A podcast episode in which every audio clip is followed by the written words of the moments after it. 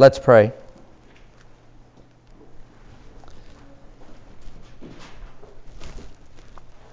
Father, as we come to you tonight, we pray that you might speak your word to us. Lord, that you would open your word to us and, and help us to hear the words that you have to say. Lord, that you might confront those ways in which we have not believed and walked with you as you called us to. May we repent, Lord, of the things that we have done that is dishonored, that is sin against you. And instead, we pray that you would speak to us the words of life, that we might know you, we might love you, we might walk in obedience to you. We thank you and pray this in your name. Amen.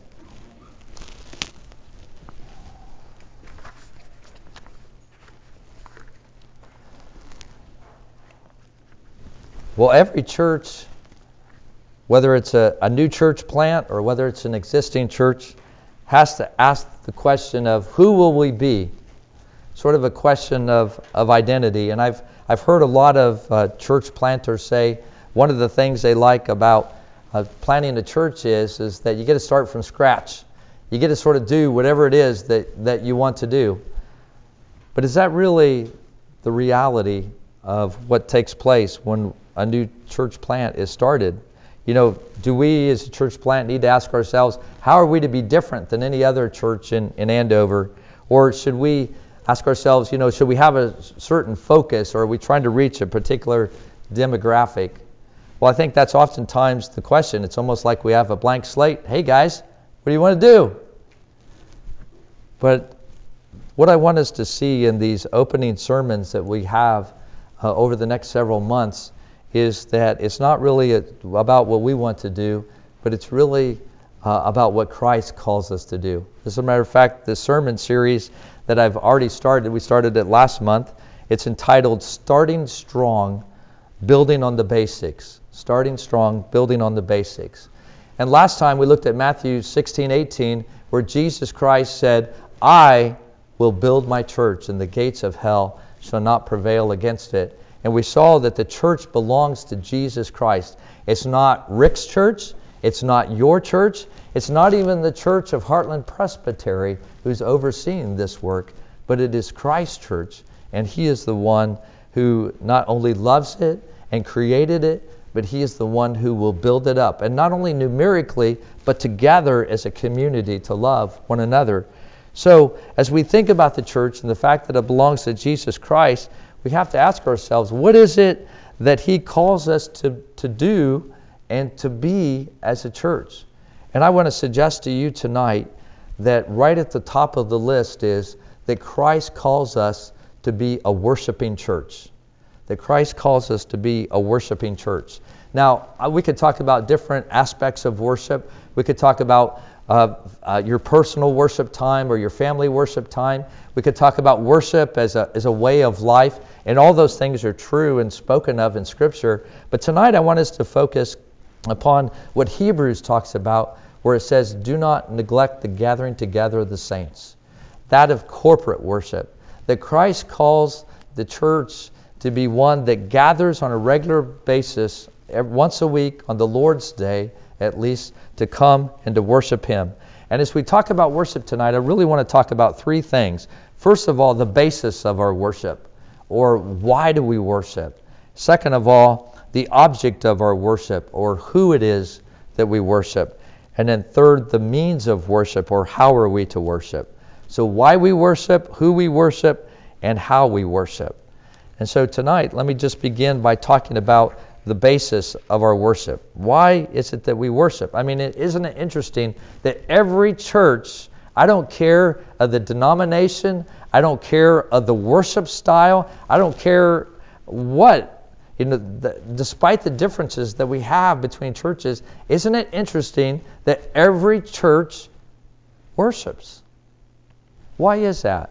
Well, Hughes Oliphant Old, in his book Worship Reformed According to Scripture, opens with these words. He says, We worship God because God created us to worship Him. Worship is at the center of our existence, at the heart of our reason for being. So, in other words, God created every human being to worship. So that means every person you know, whether they're a Christian or not, worships. Now, not necessarily gathering like this to worship, but they give their hearts or their allegiance to something. They, they worship something. It might be sports, it might be their jobs, it might be their family, it might be that they worship themselves, you know, and the list goes on and on. You know, but that's not what I'm talking about when I'm talking about the basis for worship. When I speak of worship, I'm talking about the true worship of God as He designed it, not a distorted, false worship of idolatry that many people do. So before I talk about why we worship, let me just give you a quick definition of what worship is. Worship is really derived from the word worth-ship. Worth-ship. So to worship God is to assign his supreme worth. It is to, uh, to assign to God supreme worth, acknowledging him to be the creator and redeemer as he's revealed in his word. Now, that doesn't mean that we add something to God or we give something to God. All we're doing in worship is just acknowledging who He is. So we add nothing to Him at all. We just acknowledge who He is. And we worship God because of who God made us to be in the Lord Jesus Christ, namely His chosen and redeemed people of God. Even before the foundation of the world, God chose uh, to set aside a people and make them holy and blameless before Him. We see that in Ephesians chapter 1, verse 4. But He has brought us into His family, delivering us, His people from the bondage and punishment of sin by the precious blood of Jesus Christ. If I might read from the words of Galatians 3:13, it says Christ redeemed us from the curse of the law by becoming a curse for us, for it is written, cursed is everyone who is hanged on a tree. And then Galatians 4:5 says to redeem those who are under the law so that we might receive adoptions as his sons. In other words, God has chosen us not so that we can rest contently in our lives doing what it is that we want to do, but instead so that we might worship Him. As the psalmist says in Psalm 100, Make a joyful noise to the Lord, all the earth. Serve the Lord with gladness. Come into His presence with singing. Know that the Lord, He is God. It is He who made us, and we are His. We are His people and the sheep of His pasture. But we see, you know, if we have any doubts of the centrality of worship in the life of the church, we could even go back to the Old Testament. And I think it's interesting. If you think about Moses, when he went to Pharaoh, what did he say? He went to Pharaoh and he said, God says, let my people go. But why did he tell him to let his people go? Because he says God wants his people to go out into the wilderness and do what? worship Him. He didn't say serve Him. He didn't say so we can get away from you guys. He said God is calling His people to come and to worship Him. And when, when of course Pharaoh's heart was hardened and wouldn't listen to Moses, but then eventually when God made Pharaoh let his people go, then when the people went out, that is what they did over and over and over. They spent time in worshiping Him. I mean, I think about even when they uh, encountered the Red Sea after they walked through the Red Sea on dry land and then it destroyed Pharaoh's army.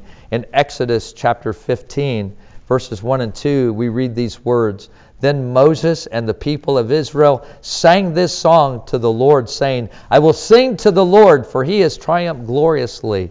The horse and his rider he has thrown into the sea. The Lord is my strength and my song. He has become my salvation. This is my God, and I will praise him, my Father's God and I will exalt him. And so they, they worshiped and they praised the Lord because he had set them free, not only from the bondage of Pharaoh, but also as well from Pharaoh's army that was seeking to attack them. But then he goes on in Exodus 15, later on, down in verses 17 and 18, and he said, You will bring them in and plant them on your own mountain, the place, O Lord, which you have made for your abode, the sanctuary. O Lord, which your hands have established. The Lord will reign forever and ever. Here we see that God has brought Moses and his people out of Egypt so that he might plant them on the mountain of his inheritance, which is Mount Zion, which is where Jerusalem was and where the temple would one day be erected. In other words, he brought them out and delivered them so that they might worship him. And then, of course, we see in the Ten Commandments that is, as God is uh, giving the Ten Commandments, the first four commandments talk about the importance of our relationship with God and how we are to worship Him. So we see throughout Scripture, you know, different places where it talks about how we are saved to worship Him. Uh, we saw in Revelation 4 and 5 a picture of heaven and how the saints and the creatures in heaven worship God. But turn, if you would, to Ephesians chapter 2, verses 4 through 9. Very familiar verses. Uh, but I think oftentimes we focus on verses 8, 9, and 10 and sort of forget what comes before that. But in Ephesians 2, 4 through 9, we read this But God, being rich in mercy, because of the great love with which He loved us, even when we were dead in our trespasses, made us alive together with Christ.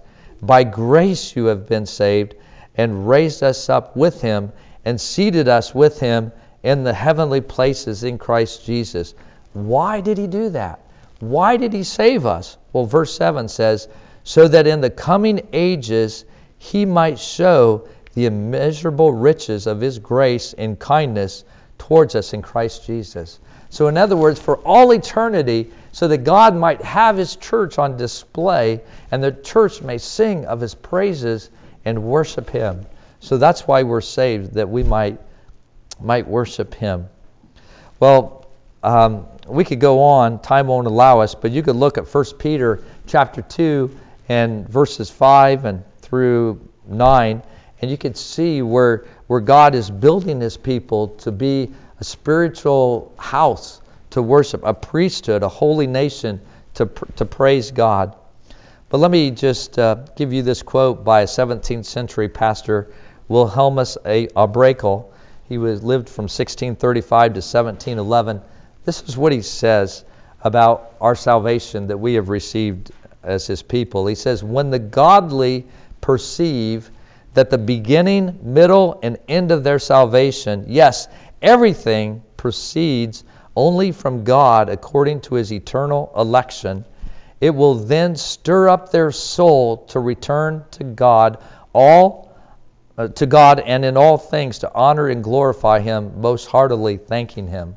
In other words, when we come to realize what sinners that we are, you know, when we really understand the depth of our sin and that there is no goodness in us, and that the only reason that we are here tonight is because of what Jesus Christ has done for us.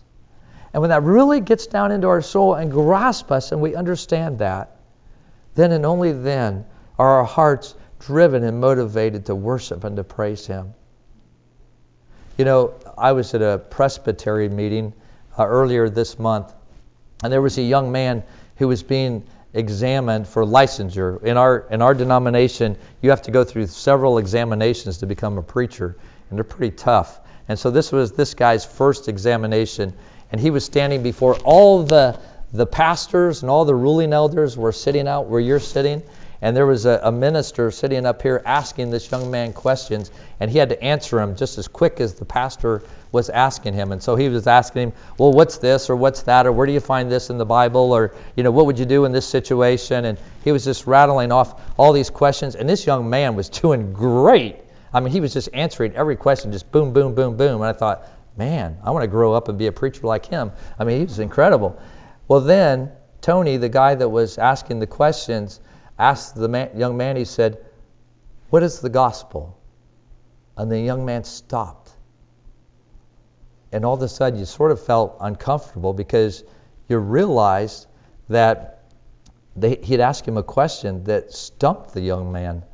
And, and so you sort of looked at him and you, you felt that moment of silence and uncomfortableness. And then all of a sudden, I looked at the young man closer and I realized it wasn't that he didn't know the answer, it's that he was fighting back tears.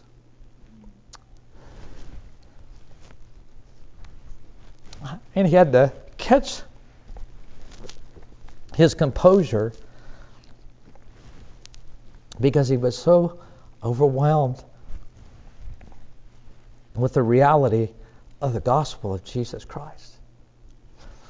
You know, and uh, then he answered the question perfectly. But you know, after he answered that, you could just feel this sort of this humility fall over the crowd. And all of us as ruling elders and teaching elders, as pastors and ruling elders, were sort of sitting there going, wow. I mean, nobody said anything, but it just was almost like everybody was thinking, you know, we can sort of fall into the trap of making this an academic exercise. But these are real things. These are awesome things that God has done. And I, I want to I want to challenge all of us, but I especially want to challenge you kids that have grown up in the church. That you can come to church every Sunday, and you might even be here tonight, not because you want to be here, because your parents drug you here, and you're thinking, man, I can't wait till this is over so I can go home and I can do what I want to do. But it is my prayer that all of you kids, all of us, that the gospel would get down into our souls and our hearts like that that we could come. And when we come, we come to worship the Lord because we understand that we really are not as great as what we think we are and that we need a Savior to work in our lives. So, first of all, that is why we worship. That is the basis because God has redeemed us. So, the object of our worship. What is the object of our worship? Well, God, God's work are the basis of our worship. So obviously, he alone is the object of our worship. So who are we to worship? God and God only. I mean, we read in John 4:23 that worshipers are to worship the Father. Now, more specifically, you could say that we are to worship the triune God, the Father, the Son, and the Holy Spirit. Scripture shows us that we worship the Father through the Son by the power of the Holy Spirit. Uh, look if you or listen to the words of Ephesians 2:18. For through him, that is through Christ, we both have access in one spirit to the Father. So we see that work of the Trinity. But then in 1 Peter chapter 2, 5, I am going to read this verse. 1 Peter 2, 5, it says, You yourselves, like living stones, are being built up as a spiritual house to be a holy priesthood, to offer spiritual sacrifices acceptable to God through Jesus Christ. Now, the spiritual sacrifices are those sacrifices that the Holy Spirit leads us to offer in reliance upon Him. So you see the work of the Holy Spirit there to make sacrifices to God through the Lord Jesus Christ. So we need to understand that our worship is first and foremost and always God centered, that God is the only object of our worship. We see that in the first commandment you shall have no other gods before me, that God and God alone is to be um, that which we worship. Now you might say, yeah, that's not a hard one. So what? But I would suggest to you that we might struggle with that more than we might realize. That the the the God-centeredness of worship shows us that there is no place for anyone else to be the focus of our worship. Let me read the words of Robert Rayburn he says this He said, Good worship services are not for the enjoyment of the worshipers, they are to provide an opportunity for devout believers to offer the sovereign God of the universe that adoration, praise, honor, and submission of which he is worthy to receive that spirit and, and to receive that spiritual food which he provides true worshipers only through the word and sacraments. In other words, worship is not for uh, spectators to watch, but worship is for participants. Worship is not for us, uh, but it is for the Lord God. But how many times do we come into the worship service and, you know, sort of subconsciously we're thinking, okay, you know, on a scale of 1 to 10, this one's about a 6, not too bad. You know, or we walk in and go, wow, this one's really good. I really, I was really edified tonight. I really got something out of that. You know, it's so easy for us to fall into that trap to think that worship is there for us. And, and it is true. We are fed, we are encouraged in the Lord, we are strengthened in Him as we come to worship, but we are not the focus. We are to be participants in worship, not spectators. Now, what's the difference between the two? Well, think of a football game, okay? In a football game, you have all these spectators, and they're sort of standing, they're in the stands and they're watching the football game and they're they're analyzing what's going on down there. You know, well, my team's playing well, or boy, my coach really stinks tonight, or wow, their their coach is really doing great. And we have all this analysis of stuff that's going on. We're not part of it. We're sort of standing outside of it, but we're making sort of an analysis about it.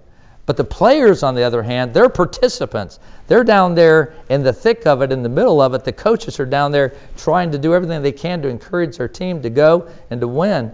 And it's the same way with us. We come to worship the Lord. We are to be participants. We are in the midst of it to come and to worship and to praise the Lord.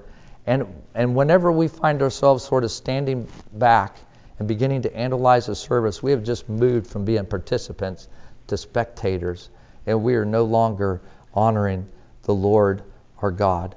Worship is not the church's gift to the worshipers, but the worshiper's gift to God. You know, Psalm 116, 12, and 13 says, What shall I render or what shall I give to the Lord for all his benefits to me? I will lift up the cup of salvation and call on the name of the Lord. So as you come to worship, it's good for us to stop and to ask ourselves, you know, as I come uh, to worship, you know, what what does the way I worship convey about what I think about God? You know, do I come, you know, at the last minute, um, just sort of rushing in because, oh yeah, I should be here at the worship service, you know, or is it something where we come in time and preparation to come before the Lord? You know, as we're preparing uh, worship services uh, to, to uh, like you know, the order of worship and stuff, you know, I have to be careful that I don't fall into the trap of, well, you know, I wonder if people will like this song. You know, I wonder if this will turn people off. That can't be our focus. Our focus has to be upon the Lord Jesus Christ and to understand that He is our God and we're to worship Him. True worshipers will worship the Father in spirit and truth, for the Father is seeking such people to worship Him. So, what are the means by which we are to worship? How are we to worship? Well, when it comes to understanding how we worship the Lord, we, we must turn to His Word. And in John chapter 4, verse 24, Jesus sets forth two basic principles that governs our worship. He says that true worshipers worship in spirit and in truth. Now, there's some discussion as to what exactly these two terms mean, especially when it comes to spirit. Is that the human spirit? Is that the Holy Spirit? You know, um, but it seems safe to say that the first, that is the spirit, is more subjective or internal with respect to the worshiper, and the second is more objective or external to the worshiper. In other words, when you think about worship, we need to understand that first, the heart matters in worship. And second, that Scripture must regulate the truth of that matter. If we miss either of these two fundamental purposes, our worship will degenerate either into sentimentalism. In other words, what is it that stirs my heart? What you know gets my emotions going? If we neglect the Word of God, that's what we're left with. Is just sort of a, what what will make me feel good. But likewise, in the same way, if we neglect really coming with a wholehearted devotion to the Lord, then we can fall into the trap of just going through the motions. And so it is with our whole heart, with our whole person, that we should come before the Lord to worship Him as is directed by God's Word. So let's just look at these two real quick. First of all, how Scripture regulates how we are to worship. Jesus said that true worship is in truth. That truth um, um, is the Word of God, obviously. So, this principle of word governed worship is from the second commandment. You know, in other words, how we are to worship. If the first commandment talks about who we are to worship, you shall have no other gods before me, then the second tells us how we ought to worship. It says that you shall not make for yourself any graven image. Now you think, how does that, how is that telling me how I am to worship? Well, as human beings, we have a tendency to want to, to, to, to have things that we can touch and we can see and we can feel. And, and it's, it was not uncommon in Old Testament Israel for them to be tempted to create idols uh, not just idols of foreign gods, but even of God Himself. If you look back at Exodus 32, where they made the golden calf of Israel, when Moses went up on the mountain and he was gone for a long time, and uh, so the people said, you know, Aaron, make us uh, a god. And so he said, well, give me your gold, and he he puts it in the furnace, and he and out comes this calf that he makes. You know, it's interesting the words that Aaron says. He said, "This is the God who brought you out of Egypt." You know, it was an abomination to the Lord because God is a spirit, right, kids? You know this. God is a spirit, has not a body like man. And yet they were trying to put an image on God that was not befitting to who he was and his character. And so God is to be worshiped the way that he desires to do so, and not according to our own imagination. John Calvin said, The law is a bridle to prevent men from turning aside to spurious worship. In other words, our temptation as human beings is always to worship the way that we want to. And that's why true worship of God abides by the standard of God Himself, not by pragmatic concerns. You know, I, I, it's not uncommon uh, for I, have been in a lot of different churches, and I think this has happened in every church, where people will will uh, go visit another church. Maybe they're traveling for the holidays or whatever, and they'll come back and they'll say, "Hey, preacher, I was at this church, and you know this is what they did in their worship service. Why don't we do that?" You know, now that's that sounds very innocent. You know what? We can learn from each other, right? You know, what's what's wrong with that? But it might seem innocent and harmless, but the problem is is that oftentimes they don't take uh, those things that they saw and sort of run them through the grid of Scripture to see what God says. Instead, they just sort of have taken in, uh, without giving thought to it, the things that other churches do that may not be according to God's Word. And oftentimes, uh, they're not according to God's Word. But, you know, that's not new. That, that happened in Israel. Uh, if you want to turn to Deuteronomy chapter 12, Deuteronomy 12, 29 and following. God specifically warns Israel not to follow the worship patterns of the nations that are around them. He said, uh, Deuteronomy 12:29, when the Lord your God cuts off before you the nations whom you whom you go in to dispose, and you dispose them and dwell in their land, take care that you be not ensnared to follow them after they have been destroyed before you, and that you do not inquire about their gods, saying, How did these nations serve their gods, that I also may do the same? You shall not worship the Lord your God in that way, for every abominable thing that the Lord hates they have done for their gods. For they even burned their sons and their daughters in the fire of their gods. Everything that I command you, you shall be careful to do. You shall not add to it or take from it. Um, so God exhorts us and his people to be careful to observe all that they say. I don't have time, but you can look at Leviticus chapter 10, verses 1 through 3 as well.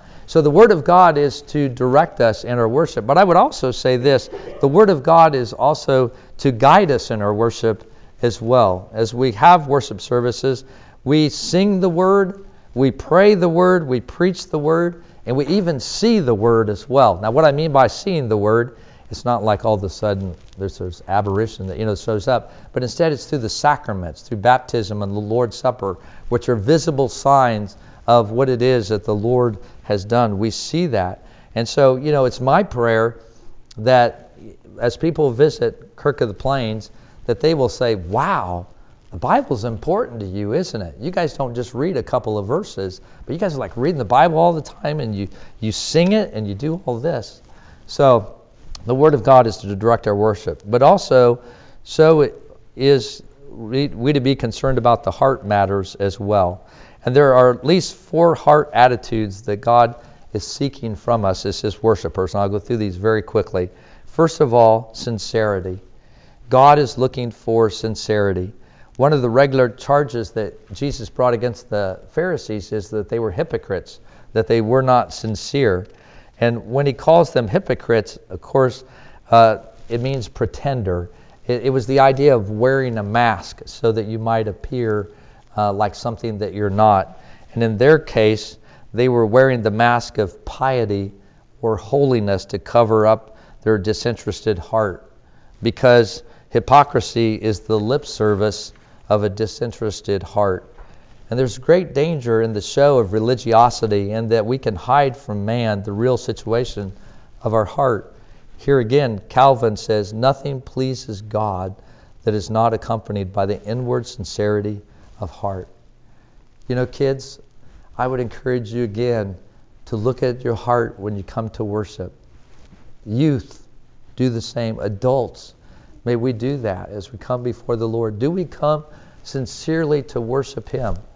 Um, yeah, I heard the story of a man who went to church with an angel as his guide. Of course, it's made up, but you know, every seat in the church was was taken it was filled up, and there, but there was something really strange about the worship service. You know, the musicians were running their fingers over their instruments, but there was no sound. The choir stood up to sing, and they moved their lips, but there was no voices that came forth. The pastor stood to the pulpit and he read the scripture, but there was no sound that came from his mouth.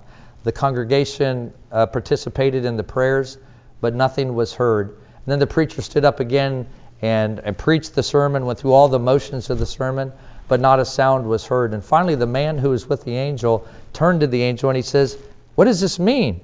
I see that a worship service is being held, but I don't hear anything. And the angel replied, He said, You hear nothing because there's nothing to hear. He said, You see this service just as God sees it. These people are not putting their hearts into it, but are just going through the motions. And so God hears nothing. He hears only that which comes from the heart and not that which comes from the lips only. Now, that doesn't, I'm not, don't think that I'm saying that it shouldn't go through the mind as well, okay? But I'm just talking about people that are going through the motions.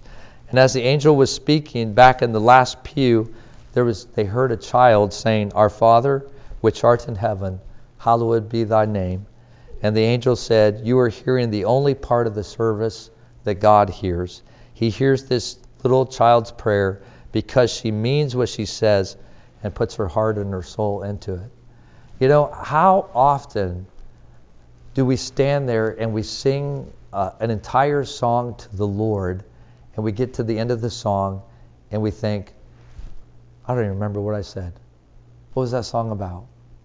I don't know what happened. You know, it's so easy for us. You know, it's not that we seek to be insincere before the Lord, but it can sort of sneak in with us unawares. But God calls us to be sincere as we come before Him. But He also calls us to be humble. True worshipers require a brokenness of spirit when they come before the Lord. What does David say? Purge me with hyssop and I shall be clean. Wash me and I shall be whiter than snow. But in Isaiah 57, verse 15, Isaiah says, For thus says the one who is high and lifted up who inhabits eternity, whose name is holy. I dwell in the high and holy place, and also with him who is of a contrite and lowly spirit. That is somebody who is humble, to revive the spirit of the lowly and to revive the heart of the contrite. I mean, think of the words that we used in the call to worship. Oh, come and let us worship. And what? Bow down. Let us kneel before the Lord our Maker. There's that spirit of humility that we are to have as we come before the Lord. But there's also supposed to be joy as well as we come before the Lord. And it's not that humility and joy are, you know, opposites of each other. They actually complement each other very well. When we truly understand our humble circumstances in relationship to the righteousness of God, we are filled with an inexpressible joy that God would condescend, that God would do like an adult that bends down to a child, to talk to that child and to understand, that God would do that with us, that He would come down to our level, that He would speak to us, that we might receive the words of life and be His children. And so we read in Psalm 95, verses 1 and 2 Oh, come, let us sing to the Lord. Let us make a joyful noise to the rock of our salvation. Let us come into his presence with thanksgiving. Let us make a joyful noise to him with songs of praise. And then finally, God calls us to have a heart of gratitude. Gratitude is the understanding that everything we have comes from God. And as we mature in our faith, uh, we will be able to worship with thanks even when we're in the midst of difficult circumstances. You know, Psalm 100 says, Enter his gates with thanksgiving and his courts with praise. Give thanks to him. Bless his name. But I, but I think about uh, Acts 16:25, and in Acts 16, um, Paul and Silas are put in prison, and these are the words we read. About midnight, Paul and Silas were praying and singing hymns to God, and the prisoners were listening to them. It's so easy to read Psalm 100, verse 4, and think, yes, praise the Lord in circumstances like this. But what about those times when great difficulties and trials come? Do we have that heart of gratitude rather than focusing upon the things that we see that are wrong with our life? May we give uh, praise to God for who He is. Well, God calls us, Jesus Christ calls us to be a worshiping church. And, and not a worshiping church just because that's what churches do, but brothers and sisters, because we have been redeemed. And I want you to know that it is my prayer for you, and I pray that you are praying this for one another, that we might grow in our understanding of what Jesus Christ has done for us, that we might understand our salvation in its nuances, and that each and every day it may be like a treasure that we, you know, we just turn this crystal in all the different angles, and we see the beauty of the salvation that we have because it's then and only then that we truly can appreciate and that we come as a church to worship and to glorify His name. Amen? Amen. Amen. Let's pray. Father, we thank you, Lord, so much, so, so, so much, God, for the redemption that you have given to us. Lord, I pray that we would never get to the point to where we're just rote about these things. And Father, if there is anyone here tonight, I don't care what age, what sex, what who it is, Lord, but if if if we are here tonight and we are taking uh, for granted the things that you have done for us, I pray that you might open our eyes to see the glories of what you have done in giving us eternal life. And Lord, I pray that this week that our perspectives would be way different, even as we go through our week, Lord May we be people who have a song in our heart in praise to our God. Lord, may we be may our eyes be open to see the beauty of your creation and the things that you have done. And may our hearts be filled with sincerity and with humility and with joy and with gratitude to you, O God. And may we praise you according to your word. We thank you. We pray this in the name of the Father and the Son and the Holy Spirit. Amen. Let's stand and sing Psalm 96d Ascribe unto the Lord.